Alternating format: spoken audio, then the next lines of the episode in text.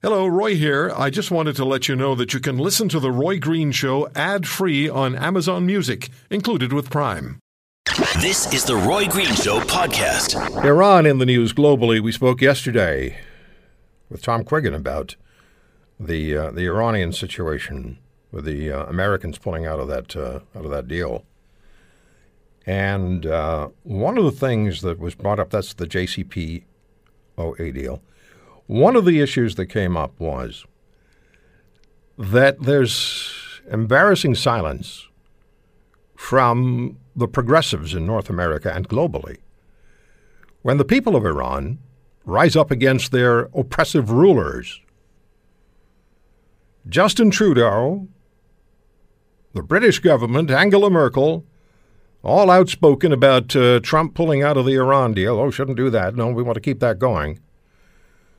But when the people of Iran rise up against their oppression, as they did in January of this year, nothing is said. Nothing. The other, they go silent. All of the leftists go silent. Trudeau wasn't heard from for six consecutive days as these people fought for their freedom. Very disturbing. Nazanin Afshin Jam is a Canadian human rights activist whose family fled Iran in uh, 1979. She spoke out, and she's uh, also the wife of former Canadian Foreign Affairs Minister Peter MacKay. And uh, Nazanin Afshin Jam joins us on the Roy Green Show. Thank you very much for taking the time. Thank you very much for having me, Roy. How, in your words, how um, embarrassing, how harmful is it that people who are heard from when a deal, a so called treaty with Iran breaks down, lament the breakdown of the treaty, but when the people of Iran stand up and, and, and, and fight their oppression, they go silent, the likes of Justin Trudeau. How harmful is that to the people of Iran? It's very embarrassing to me as a Canadian that our own Prime Minister was silent during the time when the demonstrations were happening, both um, in the last year when there's been massive uprisings against the regime, and the likes of Obama at the time of the 2009 um, so-called elections. I call it more selections.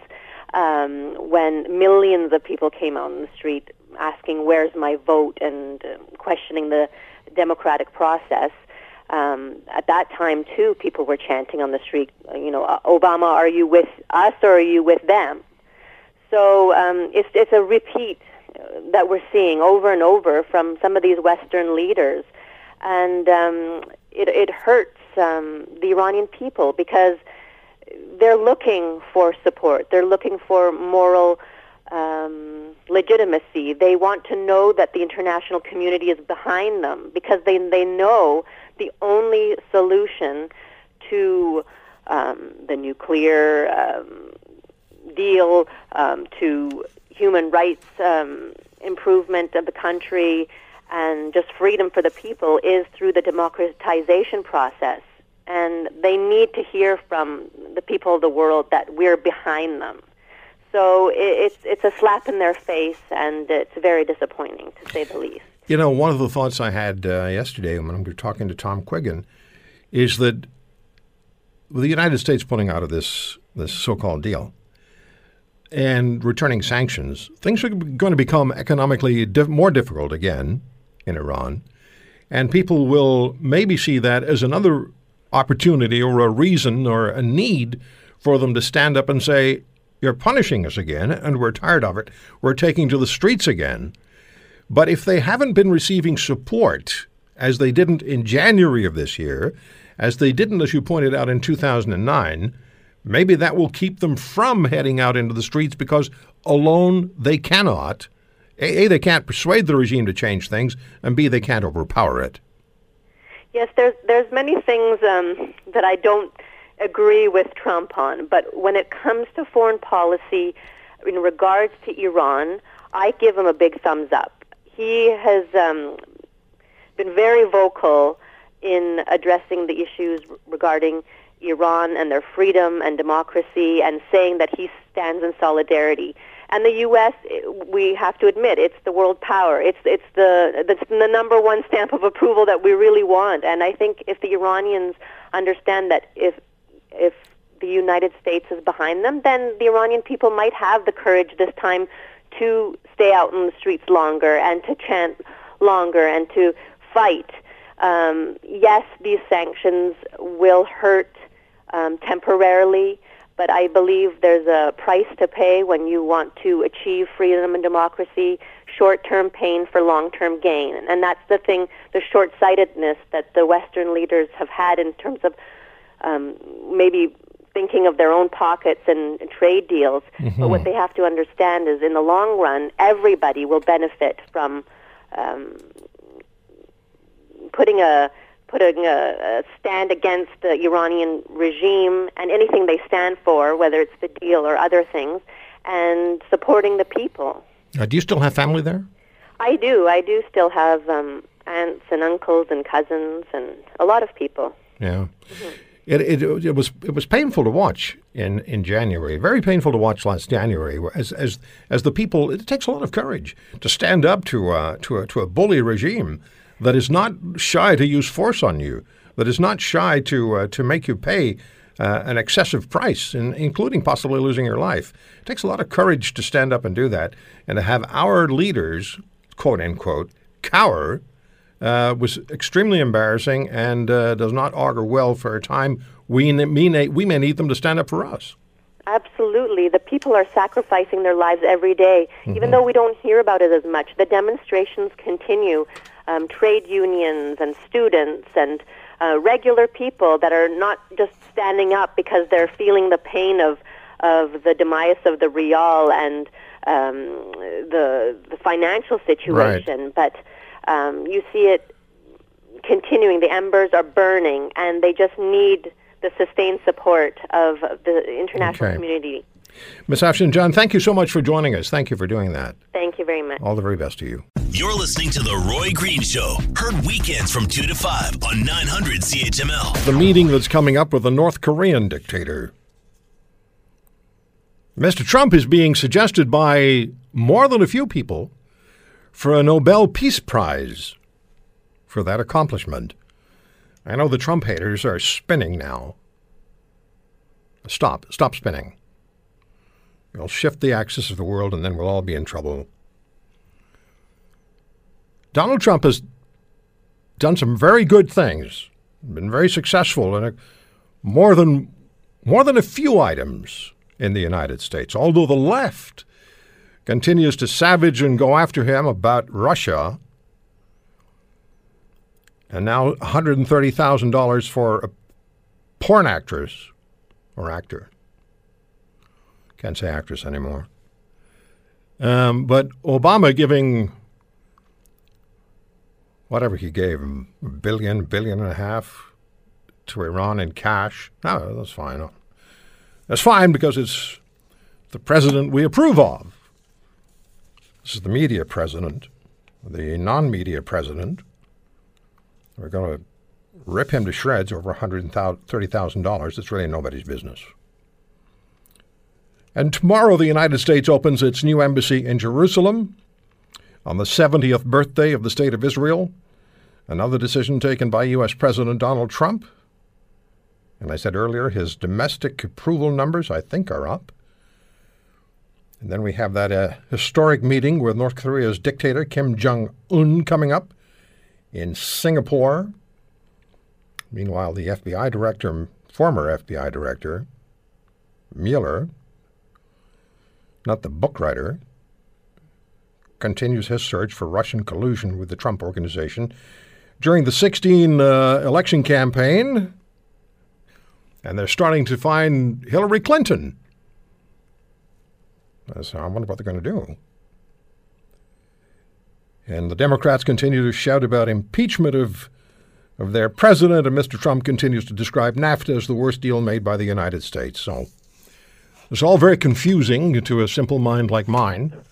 So to, so to break it all down for us is our good friend Fran Coombs, the managing editor of Rasmussen Reports, the former editor of the Washington Times, and Fran was so good to us with his time leading up to the November 2016 election, spending almost every weekend with us. I hope it didn't cost you any cause any domestic issues, Fran. Well, so far so good, Roy. Thank you for taking the time. Now, what do, what do Donald Trump's domestic approval numbers look like now compared to a year ago? Well, basically, since Trump's State of the Union speech, which was, uh, as I recall, was January 30th of this year, his numbers have gone up. Uh, they consistently now are in the high 40s. He's topped out at 51% in our polling so far in terms of total approval. Uh, and uh, so those these are better numbers than he's had since the first couple months after his inauguration.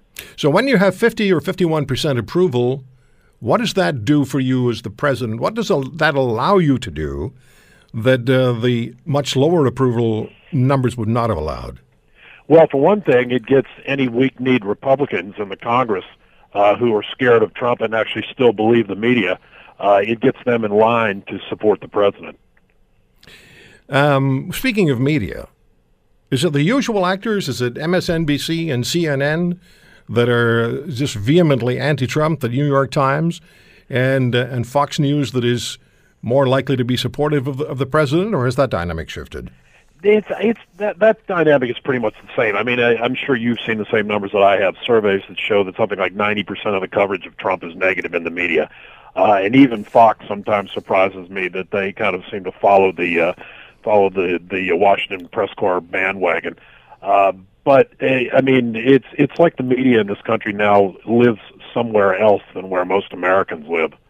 You know what I've also heard, Fran, over the last couple of weeks, particularly, is Republicans who are, excuse me, in in runoffs to represent the party in uh, November for the midterms are starting to identify more with Donald Trump. They are they're, they're actually quite proud to say I'm a Donald Trump supporter, whereas maybe six months ago, eight months ago, it would have been I don't want anything to do with him. Now they see the president as an asset. Right, which which follows on your question about what does the higher approval numbers do. Uh, yes, and, and in fact, I think also we're seeing something that I called in a recent commentary uh, a new generation of rhinos, if you will. That's a, a slang term here in this country, uh, Republicans in name only. Uh, and these are Republican voters who are sick of the traditional Republican leadership, uh, the Republican establishment. These are the people that repudiated the Bushes and uh, the Lindsey Grahams in 2016 and went for uh, Trump. And I think we're seeing that same kind of thing in these recent primaries again this Tuesday, this past Tuesday. Uh, the, some of the Republican incumbent, incumbent congressmen uh, fell by the wayside, and these uh, more these more in, uh, insurgent types like Trump uh, are are coming up as the new Republicans. Fran, if you were to go across the United States today and you were to compare the attitude of Americans today uh, to Election Day of 2016, how much of a shift is there, or is, is the are the fundamentals still in place that would see Trump reelected if an election were held today, and is the situation moving now toward where he may not lose very much, if anything at all, in the midterms in November? Well, I would say if things keep going in the direction they're going, particularly if he actually pulls something off with North Korea, uh, and certainly the economy keeps keeps surging. Um, I think it's it's this election could turn out better than uh, uh, the ruling party, in this case the Republicans, generally get in a in a midterm election. As you know, uh, usually two years after a presidential election, usually the party that's won uh, the presidency and won big in that election generally takes a hit two years later. Uh, Republicans may do better, I think, than a lot of people expect. Again, as you and I have discussed on this program many times, a lot of Trump supporters don't talk about it out loud because they don't want some idiot yelling in their face. But people, if you if you scratch people, if you talk to them privately, uh, they're traveling more, they've got more money in the bank, their kids aren't living in the basement anymore because they have real jobs, and those are things that people vote on. I read a headline the other day, and I th- can't remember what publication it was, but it was fewer and fewer Americans can find someone in their circle of, of acquaintances who's looking for a job. Right. Well, and we've certainly seen that in our surveys also. I mean, uh, I can tell you that just in in my community and in, in my travels, I was I was drove down south recently with my wife for a couple of weeks. Uh, people are hiring everywhere. Uh, I mean, there are a lot of jobs out there in America, and that certainly wasn't the, tr- the case during the close of the Bush years and through most of the Obama years. And how responsible is Donald Trump for this? Well, I think at, at a minimum, Trump, uh, this psych, there's been a big psychological change. I mean, it's no accident that on election day, as soon as it became apparent that Trump was going to win, uh, the stock market, the economy, every kind of economic indicator just, you know, lifted off. Uh, and we're certainly seeing we, we on Friday we posted our monthly consumer spending update. Again, all the numbers are up. All the numbers are way more positive than they ever were during uh, during any time during Obama's presidency. So, but then again, for those of us who share uh, some of Trump's economic beliefs, lifting the government regulation uh, off of small business, uh, cutting taxes, things like that, I think have been remarkably good for the economy. Yeah. Remember the uh, stock market was supposed to plummet the day after Trump might be elected? Wasn't right. that the prediction well, of the left?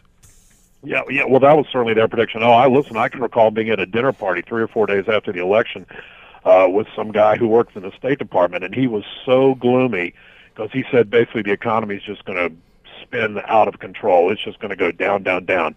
Now that Trump's elected, and I ran into that guy recently, and he was bemoaning the fact that he had not invested very wisely following Trump's election.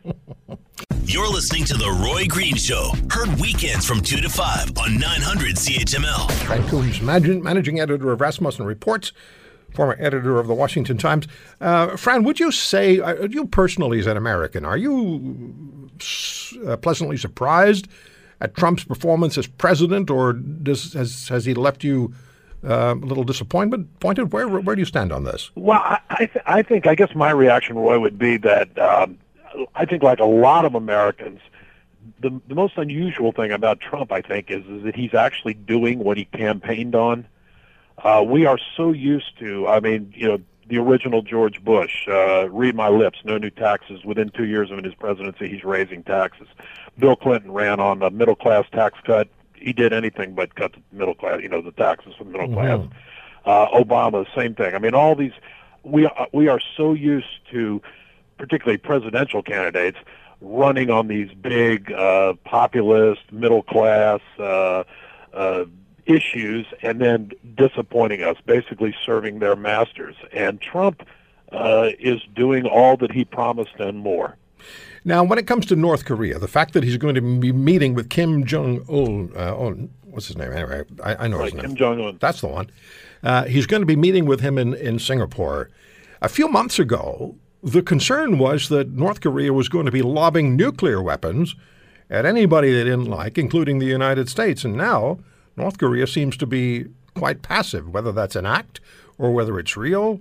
Who knows? But the fact that he, that the president of the United States is meeting with the dictator of North Korea, that's huge. Right. Well, uh, face it. I mean, you know this, Roy. You've been in this, you've been in this business a long time. Uh, in foreign policy, bad guys take advantage of weakness. And Obama was definitely a very weak president uh, from the standpoint of foreign policy. I mean, he would draw red lines that didn't exist. Uh, nobody took the guy seriously from from a threat standpoint. Trump is just the opposite. I mean, this is the art of the deal guy. I'm sure a lot of this was bluster, but nevertheless, you know, he flew stealth bombers over North Korea. Uh, he he stepped up naval activity around North Korea. This guy, he you know, President Trump made it very clear to this guy keep running your mouth, and it may have bad consequences for you. Uh, I'm sure also Trump talked with the Chinese behind the scenes. Uh, he's been pressuring the Chinese, as you know, economically. Uh, I think all of these things came together uh, to make Kim Jong Un think it's a good idea to go to the table. Mm-hmm. Where's the Mueller probe going? who knows? I mean, next thing you know, they're going to be indicting my dog. You know, I mean, who knows? I mean, it, they they seem to be so lost uh, and I think it shows you how desperate the Democrats are that when they filed that lawsuit a couple of weeks ago against the Republicans uh, over over the whole Russia thing, they realize that Mueller's not going to deliver for them, so now they have to try to keep it alive somehow by t- dragging it into the courts for a couple of years. And uh, is Stormy Daniels really worth talking about? Well, again, if you're a liberal Democrat or a, a never Trumper, it's probably the most important thing in your life. But I think to the average person, uh, the fact that Trump had sex with a hooker 12 years ago is probably not an overriding concern in their day-to-day life. Mm-hmm. And the impeachment uh, um, uh, effort is that going anywhere? You know, I think not. Again, Roy. I mean, even as you know, again, the prominent Democrats are coming out saying, "Don't do it, don't do it." And we did. We asked voters a couple of weeks ago, uh, "What's a better strategy?" Uh, for the Democrats in the upcoming elections to focus on impeachment or to focus on uh, other issues, and 70% of people said other issues. So, I mean, really, it's the diehards uh, that are counting on impeachment. Yeah, the people who were looking for safe spaces in November of 2016. Yeah, and people Yeah. also that can't win elections. So therefore, they have to go to you know extrajudicial means, if you will, to try to win and to try to quote win end quote an election. Yeah. Fran, thank you for today. Thanks uh, for all the time you've given us. Always a pleasure, Roy. All the best. Fran Coombs, managing editor of Rasmussen Reports, former editor of the Washington Times, spent more than 30 years as a newspaper editor in, in uh, Washington, D.C. All right. You're listening to The Roy Green Show. Heard weekends from 2 to 5 on 900 CHML. Mike Pompeo from Global News, Mike Pompeo, Secretary of State, United States, said Washington will agree to lift sanctions on North Korea if the country agrees to completely dismantle its nuclear weapons program. Meanwhile, sanctions have been returned on Iran. So you can see the smart business move this is. And it's also going to help the people of North Korea who've been starving and suffering tremendously under their despotic leader. So if Kim Jong un does away with his nuclear program completely, then the United States will agree to lift all the sanctions on the country. Smart move. Uh, I read a column. I, I, first of all, I have to say this. I'm a big fan of Tristin Hopper, who writes for the National Post. And he called out the myth that Western Canada would be richer if, quote, we only refined our own oil, end quote. And uh, Tristin's column that I read uh, day before yesterday was why Canada shouldn't refine the oil it exports. And it points to the fallacies of that position, including since 1970, only one refinery has been built in Western Canada, and that that one is kind of a boondoggle. Tristin Hopper joins us on the Roy Green Show. Tristan, thank you so much for taking the time. Anytime, thank you. So, uh, Mr. Horgan, the Premier of British Columbia, has had the violin out and was playing the old familiar refrain if only we refine, we refined our own gas or our own oil, then our gas would be cheaper. What's the fallacy there? Yeah, and this is uh, this is very popular uh, across Western Canada and probably all of Canada. Uh, this belief that uh, we're basically just you know letting our resources be fleeced from us by foreign producers, and then uh, we're not making any money out of it. And if we were really smart, uh, we would add more value to those products domestically. Now, this isn't just an NDP thing. I've, I mean, every side of the political spectrum has followed this myth, uh, but that's what it is. It is a myth. Um, the, I mean, the number one thing overarching all of it is that uh, the assertion is that there's money to be made from oil that we're foolishly just letting slip through our fingers. Now, I live in Alberta. Um, I've, I've met a lot of oil executives. You can accuse oil executives of a lot of things, but failing to make money isn't one of them. So that's just the one thing overarching all of this. Um, you're essentially assuming that the oil industry is so stupid uh, that they're just letting billions of dollars uh, leave our borders. If we if we would make billions of more dollars by refining all the oil here, uh, seems like something they would have done by now. But I've got more numbers uh, beyond that. But uh, that, that's sort of the the number one reason why you know this is a bit of a fallacy. Now, you also write in your column, even our existing refineries aren't running at full capacity. That's right. So uh, last year. Uh, it was around 84%. Uh, now, they're not supposed to be 100%. There are shutdowns. You got to switch from winter to summer gas, et cetera. But uh, usually they're around uh, 95%. So that's 9%. Uh, the, a gap between what our refineries are running at and what they could be running at. And compare that to the United States, where their refineries are running at 91%.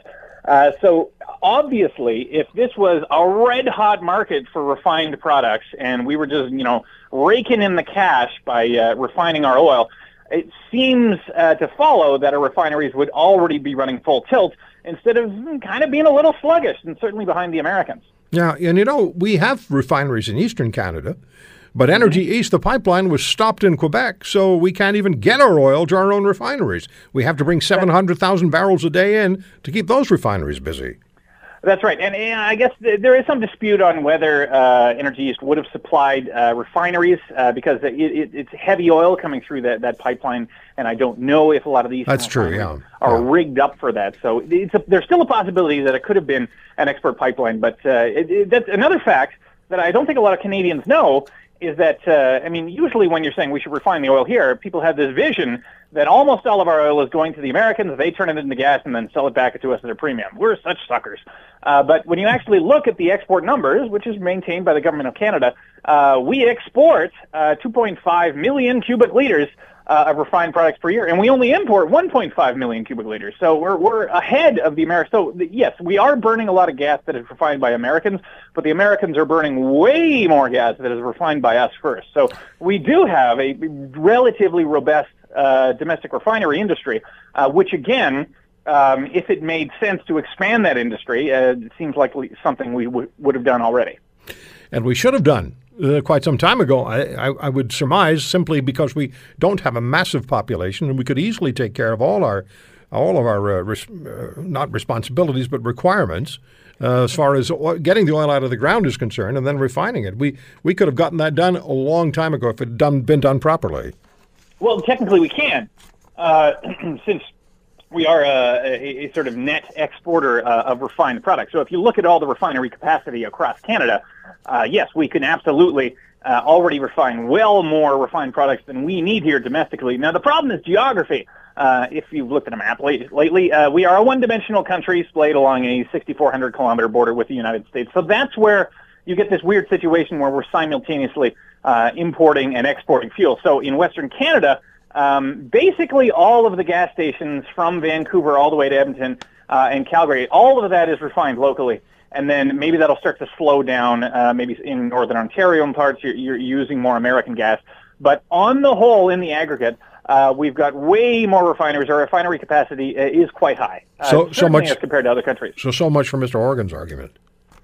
Uh, that he should increase refineries. So, yeah, if you look at the economics uh, in the piece, um, just looking at, we already have refinery capacity. Uh, it's it's it's very unlikely that we would build a refinery that could make because that's the thing. You're gonna you're gonna refine a bunch of gasoline. People still have to buy it. Now, the people currently buying our oil. It's not like you go to the ports and say, "Oh, you're going to fill up this tanker full of oil for your refineries." But here's the thing: how would you just fill up with our super expensive gasoline because it's still Canada, there's Canadian land prices, there's Canadian labor costs, it's very expensive gasoline. Most places, China, the United States are going to say, well, no, we were actually looking to buy oil for our refineries. We're not suddenly going to turn around and buy another product. It's like when you go to the store and you're looking to buy some flowers and they say, well, how about you buy this, uh, so, sorry, some flour, uh, wheat flour, um, and they turn around and say, well, how about buy these artisanal crackers? You say, well, I was coming to get the wheat flour in the first place. So uh, most likely, it's strange to hear John Horgan and the Green Party pushing the idea of more refinery cap- capability. The reason they're doing it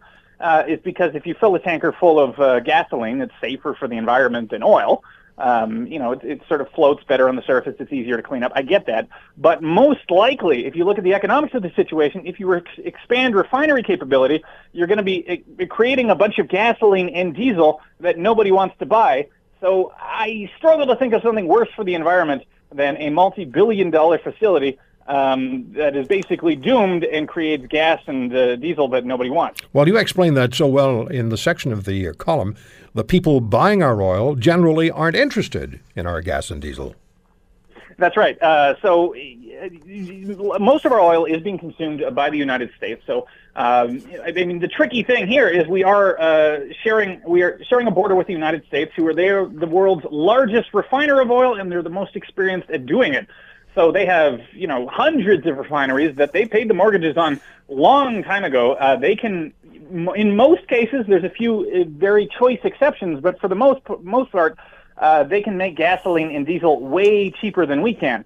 So that's the thing. We build a refinery here in Canada uh, we, we get it, we crank it up, and then the per liter cost of the diesel we create, uh, we, you can't hold a candle to the per liter uh, per liter cost of the diesel they're creating in the United States. So we, we still have to compete uh, with the stuff that they create, and they're just pretty good at doing it. And again, um, the only way we're going to suddenly expand this new market for Canadian gas and diesel is if we sell it at a competitive price. And there's been analysis of this, just how can we extract more value out of our oil. And the conclusion is, eh, maybe there's a few geographic places where you could slightly expand the amount of Canadian gas being made. But for the most part, you're just going to create a bunch of extra gas and diesel nobody wants to buy, and you probably can't get it to market because if you haven't noticed lately, we have a bit of a problem building pipelines in this country. You're listening to The Roy Green Show. Heard weekends from 2 to 5 on 900 CHML. Tristin Hopper is with me now, National Post columnist. His most recent column is Why Canada Shouldn't Refine the Oil it Exports.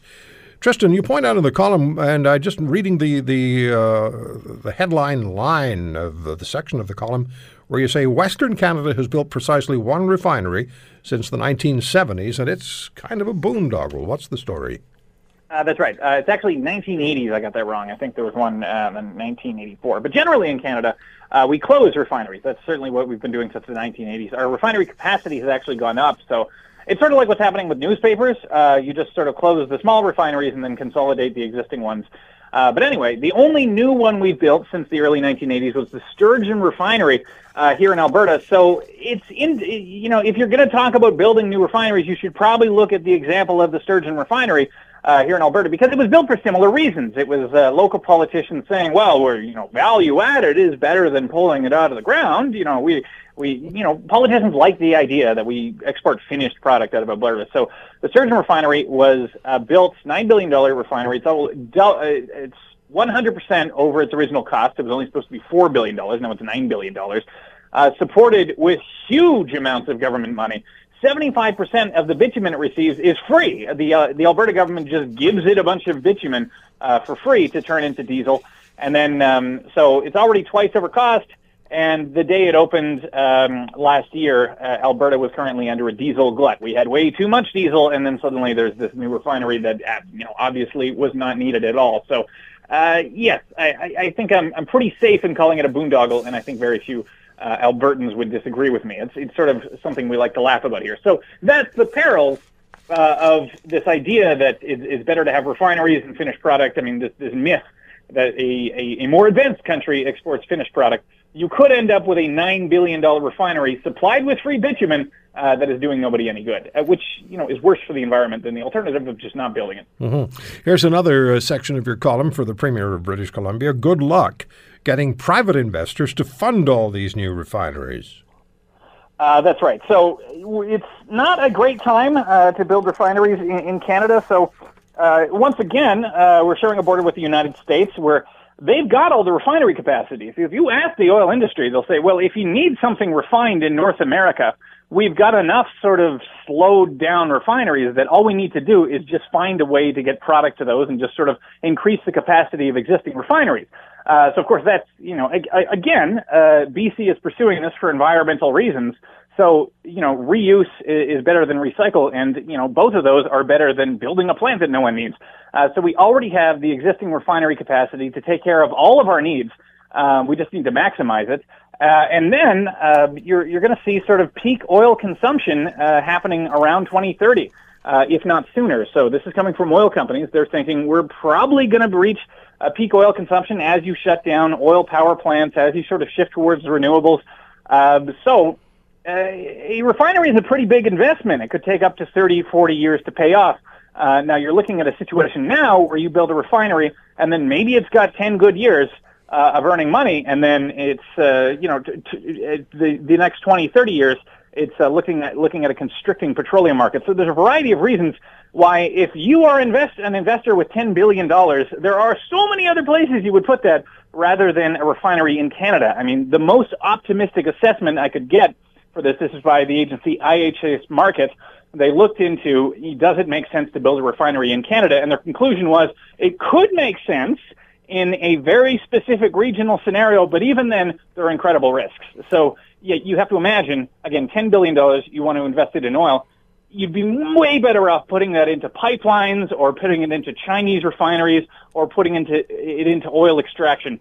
It really does not make a lot of sense to do it privately, which is why um, when you hear a politician say we need to increase refinery capacity, that most likely means – uh, heavily subsidized government propped up refinery capacity because it doesn't make any sense from the private sector. Okay, I've heard the people who oppose refineries make the argument that they're too expensive for what the return is going to be. They make the argument that renewables are going to be uh, really dominant in the marketplace in the very near future, so why would somebody be spending billions and billions of dollars to build pipelines? But you just made the case for pipelines. Uh, yeah, yeah. So I mean, that's that's still got profit because there is still oil is an easier product to sell, uh, that, that's one thing. I, I'd never thought about it before I did the research uh, for this article, which uh, crude oil uh, never goes bad, and everybody's looking to buy it. Uh, now, refined products are a whole different ballgame. Uh, because uh, first of all, they go bad. Uh, anybody who's left their car for over a year and then finds that it doesn't start because the gas has gone stale knows that. Um, and uh, you don't know what the energy mix is going to be in a specific country. So take the example of Japan. Japan has no domestic uh, oil extraction industry, but they refine all their own oil. Uh, now, Japan uh, maybe is going to have more diesel cars and gasoline cars, and they know what share of it is going to be kerosene for jet fuel and whatever, uh, which is why it's just easier when they just go abroad, buy the crude oil, and then ship it back to the refineries, and then you know make what is needed. Um, you know, the expiry dates are maximized because uh, obviously the the product is being created right there. So if in Canada we're suddenly just creating a bunch of gasoline or diesel, um, it's harder to sell that because you know crude oil everybody wants it at all times. It never goes bad. Uh, if there's an, an economic slowdown like there was over the past few years, Alberta just stored it up. If we couldn't sell enough fuel, we were still keeping up our production and then just filling up every tank around the province. You can't do that with refined products because it goes bad. So, uh, yeah, that, that's one reason why it's easier and often oftentimes more profitable just to stay stay in the crude oil markets, and why um, it's unreasonable to assume that for every barrel of crude oil we're selling, we could somehow also sell those people uh, a barrel of diesel or a barrel of gasoline. Tristin, thank you so much for the time. I hope you'll come back. Anytime. Thank you. Thank you. You're listening to The Roy Green Show, heard weekends from 2 to 5 on 900 CHML. And I was just talking to uh, my good friend Scott Newark, and uh, he joins us now. Scott is former Alberta Crown Prosecutor, also the former Executive Director of the Canadian Police Association and served as a senior policy advisor to a federal public safety minister, and now is an adjunct professor at Simon Fraser University. And uh, you said uh, it's a different world we live in. I was just thinking about that statement. You and I have been talking for about 25 years, and you've been uh, my go to expert on the justice system for all that time. Everything I know about our justice system I've learned from you, and it's considerable think I could pass a bar exam now. but uh, it is a very, very, very different world. Uh, if we just look at the things that we talked about 25 years ago, we're still talking about some of them. Uh, and some of them have made a return. But we weren't talking about these things. And here they are. Yeah. I mean, it's uh, we, we you, you mentioned the uh, the attack in uh, Paris, uh, but you know, uh, there's also, and you look in the news today as well too. There's also uh, an attack that uh, has killed people in Indonesia and people right. attack in Afghanistan. Um, you know, as I say, this is uh, literally the new world that we are living in, and it's the security reality of it, and how, as public authorities, um, we address it. And unlike the criminal justice system, where you know traditionally success has been measured in uh, prosecution, in the terrorism world, it's measured in prevention. And so that triggers a whole lot of other issues because you know, we don't want to give up that which makes us special, and that includes our civil rights and civil liberties. So there's a balancing of issues that's going on, and it's manifesting itself in, in different kinds of cases because you're dealing with, you know, and, and what I find particularly alarming, uh, for example, about this uh, Toronto van attack, you're dealing with different motivations, uh, and it's not all just Islamist extremism, although that's obviously still the number one sort of uh, threat that's there as is the uh, uh, the case in the, the, three incidents that I cited. Uh, but these kinds of attacks on that which makes our you know Western societies um, free and what we in many ways take for granted are becoming a new reality. You know, I was just thinking about something you said about a minute ago, and you said success is not measured any longer in what was it? In in the criminal justice world, okay. su- success was traditionally measure, measured in prosecution. Right now it's prevention. In the terrorism world, where it's measured in prevention. So, are we doing the job that needs to be done, as far as prevention is concerned, by allowing our border to be penetrated by thousands and thousands of people about whom we know nothing or almost nothing, and we're doing nothing about it or very little about it? Well, it's. Uh, I guess I'd put it this way: different people will come to different conclusions about that. But I think what's the important thing to appreciate is that feature of the potential security risk that's involved in a situation like the one that you described in our border, that's a reality. And in fact, one of the things that I've learned over the years, uh, if you pay attention to the bad guys, to the Islamist extremists, they almost always tell you what it is that they plan on doing. They're so arrogant and so narcissistic. And in fact, um, years ago, they warned as this sort of mass migration was flooding out of the Middle East and North Africa into Europe, was that they were going to include their people, their terrorists, amongst those, uh, you know, uh, quotation marks, asylum seekers as a way to get their people into Western societies. So without even necessarily coming to a specific judgment, it's a new lens that, in my opinion, must be brought to all of these different situations precisely because we are living in a different world. Spoke with Joe Warmington yesterday, our mutual friend, yeah. uh, again about the borders and the fact that the uh, one of the central intelligence services in this country, CISC, has warned police services across Canada about the potential infiltration of Canada MS-13. by MS-13. 70,000 members, the most violent street gang in the world. They, the, the crimes they commit are just absolutely horrific. And what's to stop them from entering Canada? And as Joel pointed out in his column and in our conversation, they already have a history in Toronto. And uh, the then chief Bill Blair, who's now a senator, liberal senator, uh, warned Cabinet that. Minister. Huh? Liberal cabinet minister. Is he? Yeah. Oh, no, he's a senator, isn't he? No, Bill Blair. No. Oh, well, he behaves like a senator. you should hear Scott and I talk when we're not on the air. but, but uh, okay, so Cabinet Minister Bill Blair uh, said that there had been a situation with MS-13 in Toronto where a justice official's life had been threatened and they took that very seriously. So this is again an issue that we cannot ignore. MS-13 entering Canada, and the the uh, the warning is Vancouver, Toronto, Montreal would be their preferred areas. They get into those cities, everything changes. Yeah, and um, you know, you look at uh, what is going on in the United States. It is naive of us to think that, for example, if the Americans start cracking down on these people, many of whom are illegally in the United States, uh, that they're just going to wait to get uh, arrested. Uh, they may well decide to come north. Mm-hmm. And even if it's to come north to hide out for a while before they go back south, okay, which will potentially also happen, that is a, uh, a threat reality uh, for both of our countries, which is why I think and what I think it should be the approach that our government is taking in saying to the Americans, look, it's time to, number one, renegotiate the Safe Third Country Agreement. It makes no sense that it doesn't apply between ports of entry. And second, we've got to deliver on what was contained in the Beyond the Border Agreement, which is essentially a mobile uh, interdiction force between ports of entry to deal with exactly the kinds of situations you're describing.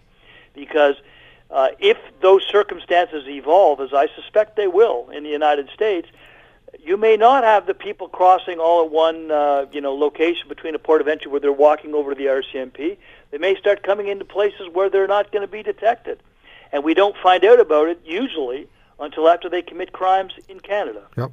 And you know, it's interesting you talk about mobile uh, border uh, crossings or interdiction units. Yeah, that's it. That's a big word. I, I can't handle that. Two words. Interdictions, two words. Interdiction units.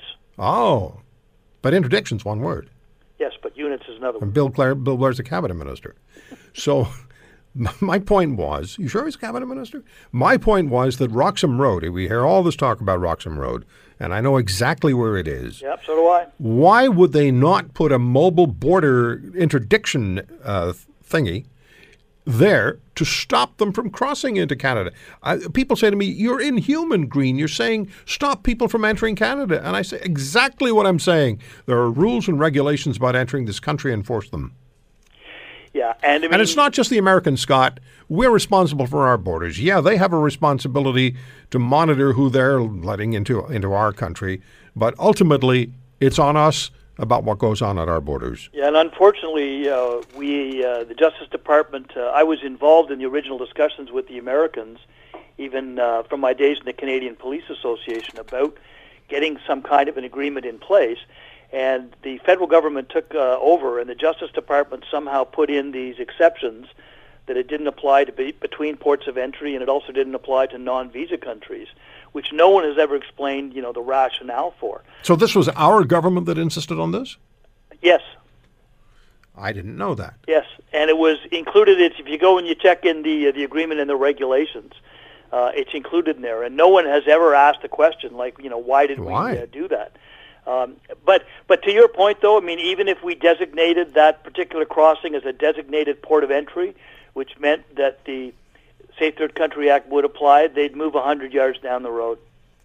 Okay, they the the professional industry of human smuggling, which definitely read Justin Trudeau's tweets, okay, have realized that there is a uh, an enormous loophole that they can exploit so as to gain entry to Canada. And the other thing after that is that even if we um, make determinations that people aren't uh, entitled to refugee, refugee status or that they're inadmissible on, you know, like grounds like criminality, Global News has done a fantastic job of reporting on that because, you know, there's a difference. This is Canada.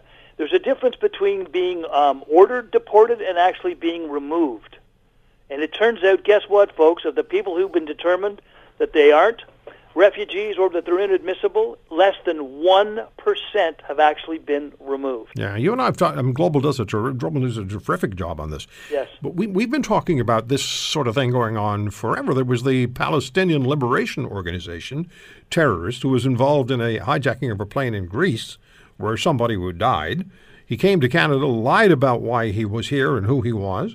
He was ordered deported, but he ended up still owning and operating a, a, a variety store in Brantford, Ontario, for some 20 years before he was removed from the country. Mohammed, Mohammed, Mohammed is. That's right. That's uh, right. yes. Yeah. Hey. Uh, so l- let me ask you this, though. Um, is the Secretary General of the United Nations doing anything at all responsible? I'm sorry, Justin Trudeau, doing anything at all responsible on our borders? Um, I don't think so.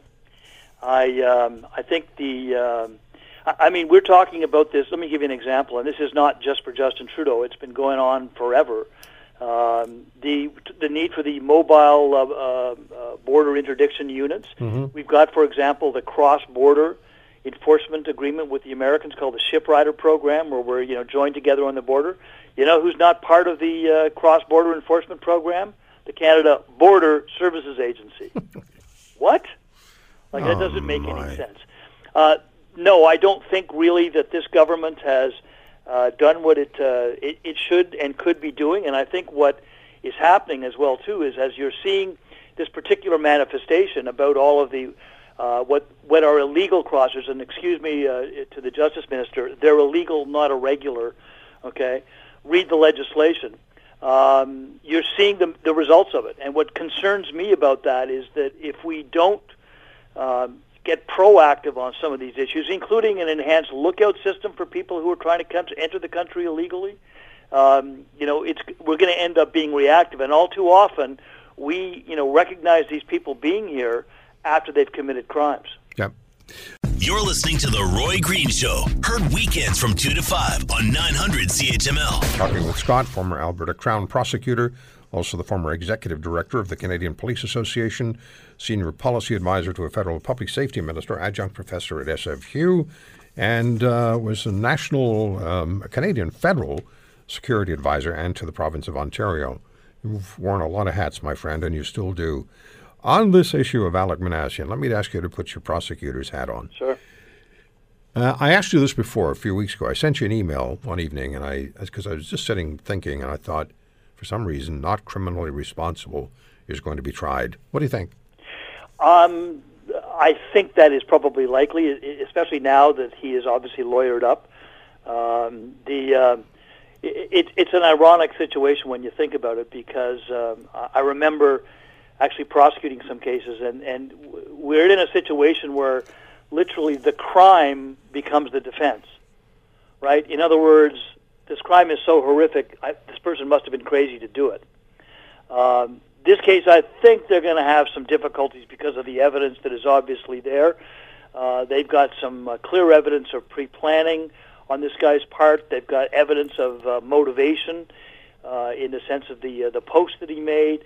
I presume they've also got evidence from the van rental company when you know they probably asked him, "What are you renting the van for?"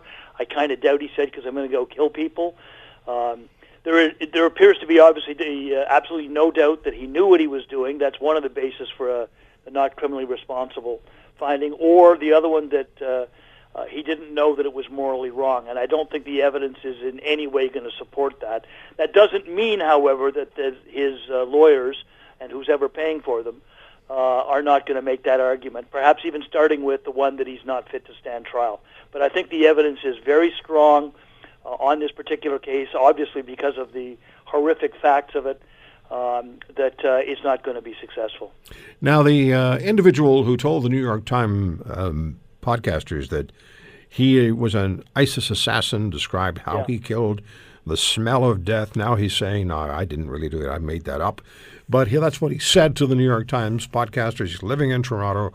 He's, uh, he says nobody's troubling him. It was brought up in Parliament by, by uh, Mr. Bezan and by uh, uh, Candice Bergen, and the Liberals are fighting back, and uh, Mr. Trudeau saying, "Oh, you're trying to be divisive. It's the Conservatives of ten years ago." Well, that's got to do with anything only he knows.